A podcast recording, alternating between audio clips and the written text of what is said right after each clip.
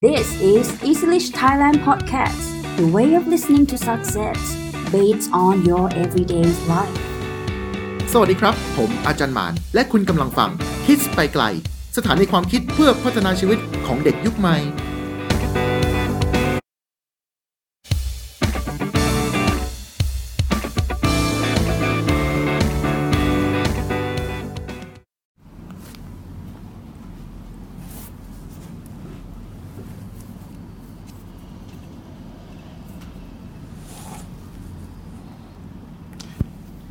โอเค ทุกคนครับ สวัสดีครับ สวัสดีท่านผู้ชมทางบ้านทุกท่านนะครับ สวัสดีท่านผู้ชมที่กำลังรับชมอยู่ผ่านทาง Facebook Page e s l i s t Institute Tcast Fighter นะครับ และ YouTube Live รวมถึงท่านผู้ฟังที่กำลังรับชมผ่านทางแอปพลิเคชัน SoundCloud Apple Podcast และ Spotify ทุกท่านนะครับ ที่กำลังเปิด e s l i s t Thailand Podcast วันนี้ถือเป็นเรื่องงามยามดีครับทุกคุณผู้ฟังครับ เป็นเรื่องงามยามดีที่เรามาเริ่มต้นเทปแรกของเรา episode แรกของเราผ่านทางพอดแคสต์ในหัวข้อที่ค่อนข้างเป็นประเด็นร้อนในสังคมตอนนี้นะครับ วันนี้นะครับคุณอยู่กับผมครับ อาจารย์หมานะครับ อยู่และคุณกำลังฟังคิดไปไกล สถานีความคิดเพื่อพัฒนาชีวิตของเด็กยุคใหม่ ซึ่งแน่นอนแล้วว่าสถานีความคิดเพื่อพัฒนาชีวิตของเด็กยุคใหม่นั้น วันนี้เรามาใน EP ที่กำลังเป็นประเด็นร้อน นั่นก็คือในเรื่องของสีหน้ากากอนามัยนั่นเองครับ เป็นเรื่องของ สีหน้ากากอนามัยที่น้องๆนนักเรียนทุกคนจะต้องใส่ในวันเปิดเทอม ซึ่งกำลังจะมาถึงนี้ในวันที่ 1 กรกฎาคมนี้นะครับผม ตรงนี้เนี่ยเป็นประเด็นร้อน เป็นประเด็นร้อนยังไงครับ สีหน้ากากอนามัย วินัยโรงเรียนที่มาพร้อมภาระผู้ปกครอง โอ้โห หลายท่านนะครับ ทั้งนักเรียนและผู้ปกครองได้ยินคำนี้แล้ว อยากจะคลิกไลค์คลิกแชร์ เพราะว่ามันกลายเป็นประเด็นที่ ผู้ปกครองและนักเรียนหลายท่านไม่เห็นด้วยกับการตั้งกฎระเบียบการเลือกใช้หน้ากากอนามัยที่เป็นโทนสีเดียวกัน หลายท่านมองว่ามันเป็นวินัยของโรงเรียน ในขณะที่หลายท่านก็มองว่ามันคือภาระของผู้ปกครองที่จะต้องจัดหาให้นักเรียน ในบางครอบครัวมีความพร้อมสามารถจัดหาได้ แต่ในขณะเดียวกันบางครอบครัวไม่มีความพร้อม การจัดหามันเป็นค่าใช้จ่ายส่วนหนึ่งที่จะต้องรับผิดชอบ ตรงนี้จึงเกิดความไม่พอใจในวงกว้าง ฉะนั้นวันนี้ผมอาจารย์หมานสุเลมานละขีม กับสถานีพอดแคสต์ Easy Rich Thailand Podcast จะมาถกเรื่องนี้กัน พร้อมกับคุณผู้ฟัง ฉะนั้นคุณผู้ฟังเนี่ยนะครับที่กำลังรับชมอยู่ผ่านทาง Facebook Live หรือ YouTube Live สามารถแสดงความคิดเห็นมาได้นะครับ โดยเราจะนำความคิดเห็นทุกครั้งเนี่ยนะครับ ทุกคนเนี่ยนะครับขึ้นมาพูดและนำไปสู่พอดแคสต์ที่จะบันทึกเสียงลงไปนะครับ วันนี้เนี่ยประเด็นร้อนมาก คุณผู้ฟังครับ ประเด็นร้อนตรงกลางนี่นะครับ ถูกหยิบยกมาเมื่อมีโรงเรียนบางโรงเรียน โดยส่วนมากที่เรามองเป็นก็คือโรงเรียนรัฐบาลนะครับเขาตั้งกฎระเบียบขึ้นมาล่วงหน้าเลยว่า ควรจะต้องใส่สีนักควรจะต้องใส่หน้ากากอนามัยที่มีโทนสีเดียวกัน เพื่อรักษาซึ่งวินัยของโรงเรียนไว้ คราวนี้เนี่ยคำถามต่อมาก็คือ มันจะลำบากยากเย็นอะไรขนาดนั้นกับการแค่ใส่หน้ากากอนามัยที่เป็นสีเดียวกัน หลายคนบอกว่า โอ้จะไปเดือดร้อนเดือดเนื้อร้อนตัวทำไมกับไอ้แค่สีหน้ากากอนามัยที่เหมือนกันนะครับ หลายคนคิดอย่างนี้นะครับ ฉะนั้นวันนี้เราจะมาถกในประเด็นนี้กัน เราจะไม่เข้าข้างฝ่ายใดฝ่ายหนึ่ง เราคือสถานีความคิดของเด็กยุคใหม่ เราจะเปิดกว้าง เราจะนำข้อเท็จจริงมาถกกัน เพื่อให้เด็กๆทุกคนเนี่ยนะครับ ได้คิดแบบเด็กยุคใหม่ ฉะนั้นวันนี้เราจะมาพูดถึงเรื่องหน้ากากอนามัยกันครับ คุณผู้ฟังครับ พอพูดถึงหน้ากากอนามัยทุกคนจะเห็นการใส่หน้ากากอนามัยเนี่ยนะครับ มีทั้งแบบลวดลายไม่ลวดลาย มีแบบขนาดใหญ่ขนาดเล็ก คราวนี้เนี่ยหน้ากากอนามัยเนี่ยนะครับ มันมีหลายประเภทครับคุณผู้ฟังครับ หน้ากากอนามัยมันมีหลายประเภท ฉะนั้นวันนี้เนี่ยก่อนที่เราจะไปถกในประเด็นดังกล่าว อยากจะพาคุณผู้ฟังทุกท่าน ไปทำความรู้จักกับหน้ากากอนามัยกันก่อนดีกว่า หน้ากากอนามัยเนี่ยนะครับ มันมีทั้งหมด 6 ประเภทด้วยกัน นะครับ6ประเภทนี้เนี่ยนะครับ เราจะเรียนจากอันที่เป็นเบสิกที่สุด ก็คือหน้ากากอนามัย หน้ากากอนามัยเนี่ยนะครับ ถ้าจะมีคุณภาพเนี่ยจะต้องมีชั้นกรองอย่างน้อย 3 ชั้น เพื่อช่วยในการป้องกันเชื้อโรคมลพิษ หรือของเหลวจากภายนอก แล้วก็ยังช่วยดูดซับสารคัดหลั่งหรือความชื้นที่มาจากผู้สวมใส่ได้ด้วย คือเป็นการป้องกันนะครับคุณผู้ฟังครับ ไม่ให้เชื้อโรคเนี่ยแพร่กระจายไปสู่คนอื่น ป้องกันการแพร่กระจายของเชื้อแบคทีเรีย หรือเชื้อไวรัสจาก คนสู่คนได้มากถึง 99%ก็เหมือนกับไออันที่เราใส่กันนี่แหละครับไออันที่มันเป็นสีเขียวๆอ่อนๆเนี่ยก็ว่าไปนะครับ เป็นหน้ากากอนามัยที่อยู่ตามโรงพยาบาลทั่วไป ประเภทที่ 2 เราเรียกว่าหน้ากากคาร์บอนครับหน้ากากคาร์บอนเนี่ยเป็นหน้ากากอนามัยสีดำเนี่ยนะครับผมมีคุณสมบัติไม่ต่างจากหน้ากากทางการแพทย์ที่เรากล่าวเมื่อสักครู่นี้นะครับผมแต่จะมีความพิเศษมากขึ้นครับคุณผู้ฟังครับ จะมีความพิเศษมากขึ้นเพราะจะมีชั้นคาร์บอน ที่สามารถกรองกลิ่นที่ไม่พึงประสงค์ได้ดีกว่าหน้ากากอนามัยทั่วไปเห็นไหมครับ มันจะมีชั้นคาร์บอนนะครับที่สามารถกรองกลิ่นได้ด้วย ฉะนั้นเนี่ยนะครับหน้ากากคาร์บอนเนี่ยนะครับ มันจะมีความหนาของเส้นใยสังเคราะห์ถึง 4 ชั้นด้วยกัน สามารถกรองเชื้อแบคทีเรียได้ถึง 95%หน้ากากคาร์บอนเป็นสีดำนะครับ หน้ากากอนามัยทางการแพทย์ก็จะเป็นสีเขียวอ่อนๆ เรามาที่ประเภทที่ 3 กันครับ ประเภทที่ 3 เราเรียกว่าหน้ากาก N95 หน้ากาก N95 เนี่ยเป็นหน้ากากอนามัยชนิดที่ช่วยป้องกันการแพร่ระบาดของเชื้อโรคที่มีขนาดเล็กมาก ๆ ได้นะครับอย่างมีประสิทธิภาพ โดยประสิทธิภาพในการป้องกันเนี่ยจะสูงกว่าหน้ากากอนามัยแบบทั่วไปเยอะมากนะครับเพราะ N95 เนี่ยผลิตจากโพลีโพรพิลีนฟังแล้วจะงงนะครับ มันผลิตมาจากโพลีโพรพิลีนนะครับ ซึ่งเป็นวัสดุที่มีประสิทธิภาพในการดักจับอนุภาคขนาดเล็กของฝุ่น PM 2.5 แม้กระทั่ง PM 10 ได้มากกว่านะครับ 95%นั่นหมายความว่าหน้ากาก N95 จะมีประสิทธิภาพในการป้องกันเชื้อโรคได้มากกว่า หน้ากากทางการแพทย์ หรือหน้ากากคาร์บอนทั่วไปพอมาประเภทที่ 4 ครับ คุณผู้ฟังครับเป็นหน้ากาก FFP1 หรือหน้ากาก FFP1 หน้ากากประเภทนี้นะครับ เราจะเห็นกันส่วนมากเป็นยี่ห้อ 3M ที่เป็นสีขาวๆแล้วก็ปิดได้ทั้งหน้าเนี่ยนะครับผมเป็นหน้ากากนะครับมีหน้าที่ที่ให้ประสิทธิภาพใกล้เคียงกับหน้ากากอนามัย N95 คือสามารถช่วยป้องกันได้ทั้งฝุ่น เชื้อแบคทีเรีย และเชื้อไวรัสได้อย่างมีประสิทธิภาพสูงเลยทีเดียว สามารถดักจับอนุภาคขนาดเล็ก PM 2.5 และ PM 10 ไม่น้อยกว่า 94%และที่สำคัญคือทำไมครับ สามารถป้องกันสารเคมี และฟูมโลหะได้ด้วย นี่คือความมีประสิทธิภาพของหน้ากาก P หน้ากาก FFP1 เนี่ยนะครับคุณผู้ฟังครับ นี่เป็นประสิทธิภาพของ หน้ากาก FFP1 คราวนี้เรามาที่ประเภทที่ 6 กันนะครับ ประเภทที่ 6 คือหน้ากากอะไรครับผม ประเภทที่ 6 ก็คือหน้ากากกันฝุ่นทั่วไปหรือหน้ากากผ้านะคราวนี้คุณผู้ฟังจะเริ่มคุ้นเคยมากขึ้นแล้ว มันคือหน้ากากกันฝุ่นทั่วไปหรือหน้ากากผ้า คุณผู้ฟังสามารถหาซื้อได้ตามตลาดร้านขายของชำร้านสะดวกซื้อทั่วไป เป็นหน้ากากผ้า หน้ากากผ้าที่เราสามารถนำมาซักได้นะครับ หน้ากากกันฝุ่นลายน่ารักเนี่ยจะมี 2 แบบ แบบแรกผลิตจากผ้าฝ้าย ใช้สำหรับการฝุ่นละออง แล้วก็การป้องกันการกระจายของน้ำมูกหรือน้ำลายจากการไอหรือจามได้ แต่ไม่สามารถกรองเชื้อโรคที่มีขนาดเล็ก ๆ ได้นะครับ แบบที่ 2 จะผลิตจากใยสังเคราะห์ซ้อนทับชั้นกัน โดยรวมแล้วคุณสมบัติหน้ากากชนิดนี้เนี่ยมีคุณสมบัติในการกรองฝุ่นครับ ป้องกันเชื้อโรคจำพวกเชื้อแบคทีเรียหรือเชื้อราได้ แต่ไม่สามารถกรองเชื้อแบคทีเรียที่มีขนาดเล็ก หรือ ฝุ่นที่มีขนาดเล็กเหมือน PM 2.5 ได้ ฉะนั้นหน้ากากกันฝุ่นทั่วไปหรือหน้ากากผ้า มีราคาที่ไม่แพง หาซื้อง่าย และสามารถนำมาซักใช้ได้ใหม่ได้ อยากจะให้คุณผู้ฟังจำไว้นะครับว่า หน้ากากกันฝุ่นทั่วไปและหน้ากากผ้า จะเป็นประเด็นหลักที่เราจะนำมาพูดกันในวันนี้นะครับผม ส่วนหน้ากากสุดท้ายหน้ากากประเภทที่ 6 ก็คือหน้ากากฟองน้ำ น้ากากฟองน้ำหรือหน้ากากอนามัยแบบฟองน้ำเนี่ยนะครับมันจะผลิตจากโพลียูเรเทนคาร์บอนสำหรับกรองอากาศโดยเฉพาะครับคุณผู้ฟังครับ สามารถซักทำความสะอาดได้แห้งเร็ว พับเก็บไม่ยับนะครับ สามารถคืนรูปได้ไม่เสียทรงด้วย ส่วนประสิทธิภาพในการป้องกันสามารถกันฝุ่นละอองที่มีขนาดเล็ก และเกสรดอกไม้ได้ดี คราวนี้เรารู้จักหน้ากากอนามัยทั้ง 6 ประเภทแล้ว ถ้าเกิดเรามาถามถึงเรื่องราคา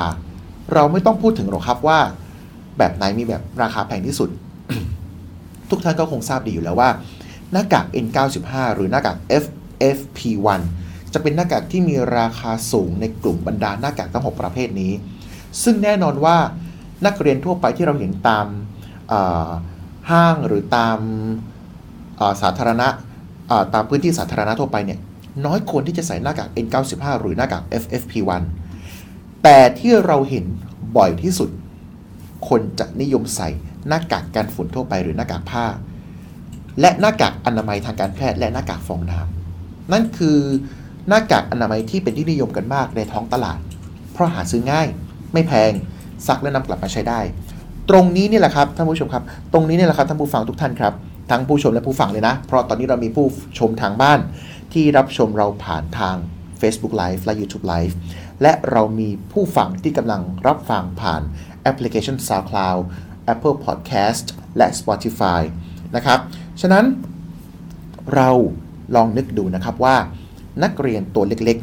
ๆ เราลองนึกดูว่านักเรียนตัวเล็กๆ และก็นักเรียนทั่วไปที่กำลังจะไปโรงเรียน คุณคิดว่าเขาจะสะดวกใส่หน้ากากแบบไหนล่ะครับ คุณคิดว่าผู้ปกครองเขาจะสะดวกใส่หน้ากากแบบไหนล่ะครับ แน่นอนอยู่แล้วว่าก็คงเป็นหน้ากากอนามัย หรือหน้ากากทางการแพทย์ทั่วไป หรือไม่ก็หน้ากากผ้า รือไม่ก็หน้ากากฟองน้ำซึ่งเป็นหน้ากากที่นิยมในท้องตลาด คราวนี้เนี่ยพอมาเป็นเช่นนี้แล้วเนี่ยถ้าเรามาพูดถึงราคา แน่นอนว่าหน้ากากอนามัยที่เป็นหน้ากากอนามัยทางการแพทย์ มันใช้ได้ครั้งเดียวแล้วทิ้ง นั่นหมายความว่าคุณจะต้องซื้อใหม่ หรือคุณจะต้องซื้อผลิตภัณฑ์แบบเป็นกล่องมีจำนวนเยอะ นั่นหมายความว่าคุณจะมีความสิ้นเปลืองเพิ่มมากขึ้น คุณจะมีความสิ้นเปลืองเพิ่มมากขึ้น คราวนี้พอเป็นอย่างนั้นแล้วเนี่ยมันคือค่าใช้จ่ายที่ผู้ปกครองต้องรับผิดชอบ คนทั่วไปจึงนิยมซื้อหน้ากากผ้า และหน้ากากฟองน้ำเพราะซื้อมาอันเดียว สามารถใช้งานและซักได้ตลอด ตรงนี้ตรงนี้จึงเป็นอะไรครับ จึงเป็นประเด็นที่อยากจะหยิบยกมา ในวันนี้เนี่ยอยู่ๆเนี่ยในบรรดาหน้ากากอนามัยเนี่ย ที่เขาใส่กันอย่างแฮปปี้ดีพร้อมผาสุกกันเนี่ยวันดีคืนดีทางโรงเรียนและสถาบันการศึกษา ออกกฎมาว่า ต้องใส่หน้ากากอนามัยที่มีโทนสีเดียวกัน หรือที่เรียกง่ายๆเรียกว่าคุมโทนนั่นเองครับ คุณผู้ฟังครับ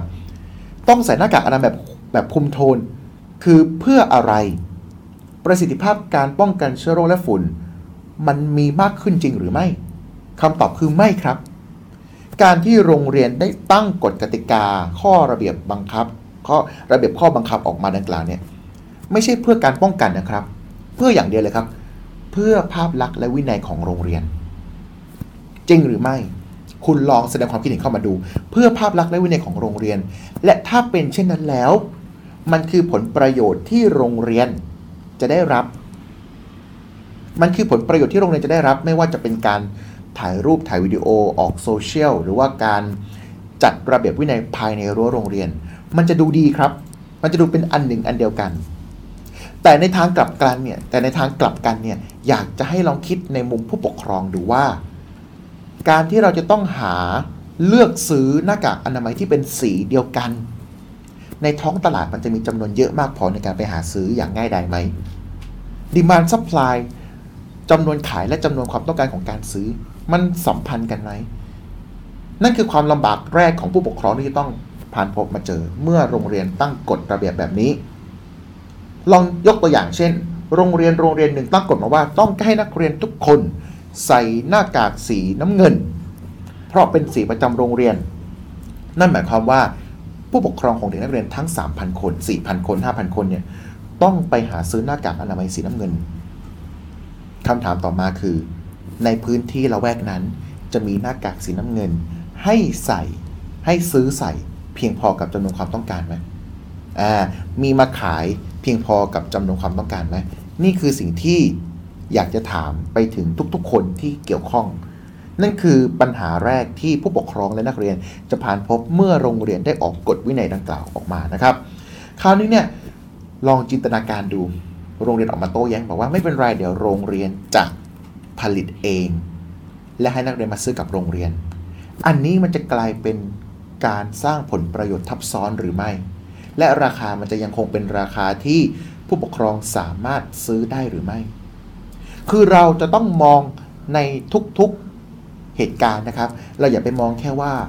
ผู้ปกครองที่บ้านมีความพร้อม ไม่มีปัญหา แต่ยังคงมีอีกหลายครัวเรือนที่ทางบ้านไม่มีความพร้อม เราจะสร้างความเท่าเทียมกัน ลดความเหลื่อมล้ำตรงนั้นได้อย่างไร ตรงนี้คือคำถามที่จะต้องให้คณะผู้บริหารและผู้ออกนโยบายต่างๆเนี่ยได้ครุ่นคิด คราวนี้เรามาต้องมองกันว่า ประเด็นแรกเราเพิ่งผ่านพบไปว่าโอเค ถ้าเกิดโรงเรียนกำหนดสีมาเนี่ยนะครับ จะมีหน้ากากอนามัยเพียงพอในการเลือกซื้อมาใช้ทันเวลากับการเปิดเทอมในวันที่ 1 กรกฎาคมนี้ไหมนั่นคือประเด็น ประเด็นที่ 2 คือ ถ้าเกิดสมมุติว่ามีการระบุสีของหน้ากากอนามัยมาจริง ๆ แต่นักเรียนไม่มีสีนั้นที่บ้าน นั่นหมายความว่านักเรียนจะต้องไปหาซื้อใหม่ มันจึงกลายเป็นค่าใช้จ่ายซ้ำซ้อน จากเดิมที่นักเรียนเคยมีหน้ากากอนามัยอยู่แล้วแล้วใช้ไม่ได้ เพราะไปโรงเรียนต้องซื้อเพิ่ม และแน่นอนว่านักเรียนจะซื้อหนึ่งอันไม่ได้ไปโรงเรียนสัปดาห์ละ 5 วัน ตรงนี้เนี่ยเป็นประเด็นที่ 2 เป็นปัญหาที่ 2 ที่ ผู้ปกครองและนักเรียนจะต้องมาตั้งพบมานั่งเจอ เป็นค่าใช้จ่ายที่ทุกคนจะต้องออกไป ที่ที่ทุกคนจะต้องจ่ายออกไป ซึ่งเป็นช่วงซึ่งช่วงนี้เป็นช่วงที่เศรษฐกิจเนี่ยเราควรจะรัดเข็มขัดมากที่สุดเพราะอยู่ในช่วงวิกฤตที่หลาย ๆ คนมีปัญหา ในเรื่องของสภาพคล่องการงานต่างๆ ฉะนั้นตรงนี้เนี่ยนะครับกลายเป็นปัญหาที่ 2 ที่ว่ามันถูกต้องแล้วหรือที่โรงเรียนจะออกกฎระเบียบมา ให้นักเรียนทุกคนใส่หน้ากากอนามัยสีเดียวกัน ถ้าโรงเรียนอยากมีภาพลักษณ์วินัยที่มันออกมาดูดีทำไมโรงเรียนไม่ทำแจกเองเลยล่ะครับ อืมลองคิดดูสิครับทำไมโรงเรียนไม่ทำแจกเอง นักเรียน นักเรียนทั้งหมด 3,500 คนโรงเรียนนี้ผลิตออกมาเลย 3,500 ชุด แจกไปเลยคนละ 1 ชุด ใครอยากได้เพิ่มมาซื้อเอา แฟร์ดีกว่าไหมครับ แทนที่จะมาออกนโยบายที่สร้างภาพลักษณ์ แต่ไม่เอื้ออำนวยถึงความพร้อมของผู้ปกครองและนักเรียน อันนี้เป็นโจทย์สำคัญที่ตอนนี้ในสังคมเรากำลังถกเถียงกันอยู่ ซึ่งแน่นอนว่าการถกเถียงดังกล่าวเนี่ยข้อสิ้นสุดมันจะไปหยุดอยู่ที่ผู้บริหารของโรงเรียนต่างๆ ว่าจะออกกฎอย่างไรนะครับ ยกตัวอย่างง่าย ๆ เลยนะครับ พอดีผมมีเพื่อนที่เป็นเจ้าของโรงเรียนนานาชาติ โรงเรียนสองภาษาแห่งหนึ่ง ในกรุงเทพมหานคร เป็นโรงเรียนสองภาษา และเป็นโรงเรียนนานาชาติที่มีแนวคิดที่ดีมาก เป็นแนวคิดที่ทันสมัยเหมาะกับการสร้างเด็กยุคใหม่มาก เขามีหน้ากากลายการ์ตูน มาให้เด็กๆ เลือกใส่ครับ เขามีหน้ากากลายต่างๆ มาให้เลือกใส่ไม่ว่าจะเป็นลายแบทแมนวันเดอร์วูแมนลายซูเปอร์แมนมาให้นักเรียนเลือกใช้เลือกใส่ แล้วก็ผลิตขายนักเรียนได้ด้วย ตรงนี้เนี่ยมันสร้างแรงจูงใจ มันสร้างความอะไรครับ มันสร้างความพึงพอใจให้กับนักเรียนที่จะเลือกซื้อได้ตามความชอบส่วนบุคคล ตรงนี้เนี่ยเป็นทางออกของการแก้ปัญหาที่เขาเรียกว่า win-win situation ก็คือได้ทั้งสองฝ่าย จริงไหมครับทำไมโรงเรียนอื่นไม่ลองเอานำอลองนำเอานโยบายนี้ไปใช้บ้าง อาจจะเป็นผลดีก็ได้ แทนที่เราจะมาตั้งกฎที่เราได้อยู่ฝ่ายเดียว อันนี้ผมพูดเป็นกลางมากที่สุด เพราะ คนที่เดือดร้อนที่สุดจากเหตุการณ์ดังกล่าว คือนักเรียนและผู้ปกครอง ผมเองก็เป็นเจ้าของโรงเรียนเหมือนกัน เป็นอาจารย์เหมือนกัน แต่ผมอยากจะให้ทุกคนเนี่ยมองหลาย ๆ มุม มองเพื่ออะไร เรามองหลาย ๆ มุมเพื่อที่เราจะได้ปรับเปลี่ยน ให้ทั้งสองฝ่ายเนี่ยเข้าหากันได้ เขาเรียกว่า meet halfway นั่นเองนะครับ ก็คือเรามาเจอกันคนละครึ่งทาง คราวนี้เนี่ยเรื่องสีหน้ากากอนามัยเนี่ยมันเนี่ยเป็นสิ่งที่ไม่ควรนำมาเป็นประเด็น แต่มันมาเป็นประเด็น แต่ถามว่ามันเป็นครั้งแรกของสังคมการศึกษาใช่ไหม ไม่ใช่เลยครับคุณผู้ฟังครับ หากเรามองย้อนกลับไปในอดีต ไม่ว่าจะเป็น 5 ปีที่แล้วทศวรรษที่แล้วหรือ 20 ปีที่แล้วเนี่ยเราจะมองว่าประเด็นการแต่งกายหรือระเบียบวินัยของนักเรียน โดยเฉพาะระเบียบวินัยเครื่องแต่งกายของนักเรียน ยังคงเป็นประเด็นที่ถกเถียงมาจนถึงทุกวันนี้ เป็นประเด็นที่ถกเถียงว่าทำไปแล้วเกิดอะไรทำไปแล้วได้ผลประโยชน์อะไรจากตัวนักเรียนบ้าง ยกตัวอย่างง่าย ๆ ก็คือเรื่องถุงเท้าทำไมโรงเรียนจึงออกกฎระเบียบให้นักเรียนใส่ถุงเท้าประเภทและชนิดเดียวกัน ใส่ผิดลิฟต์ถุงเท้า เคยเห็นไหมครับ ตามโรงเรียนรัฐบาลต่างๆ จะมีการตรวจถุงเท้าก่อนเข้าโรงเรียนหากคุณใส่ผิดเขาลิฟต์ถุงเท้าคุณ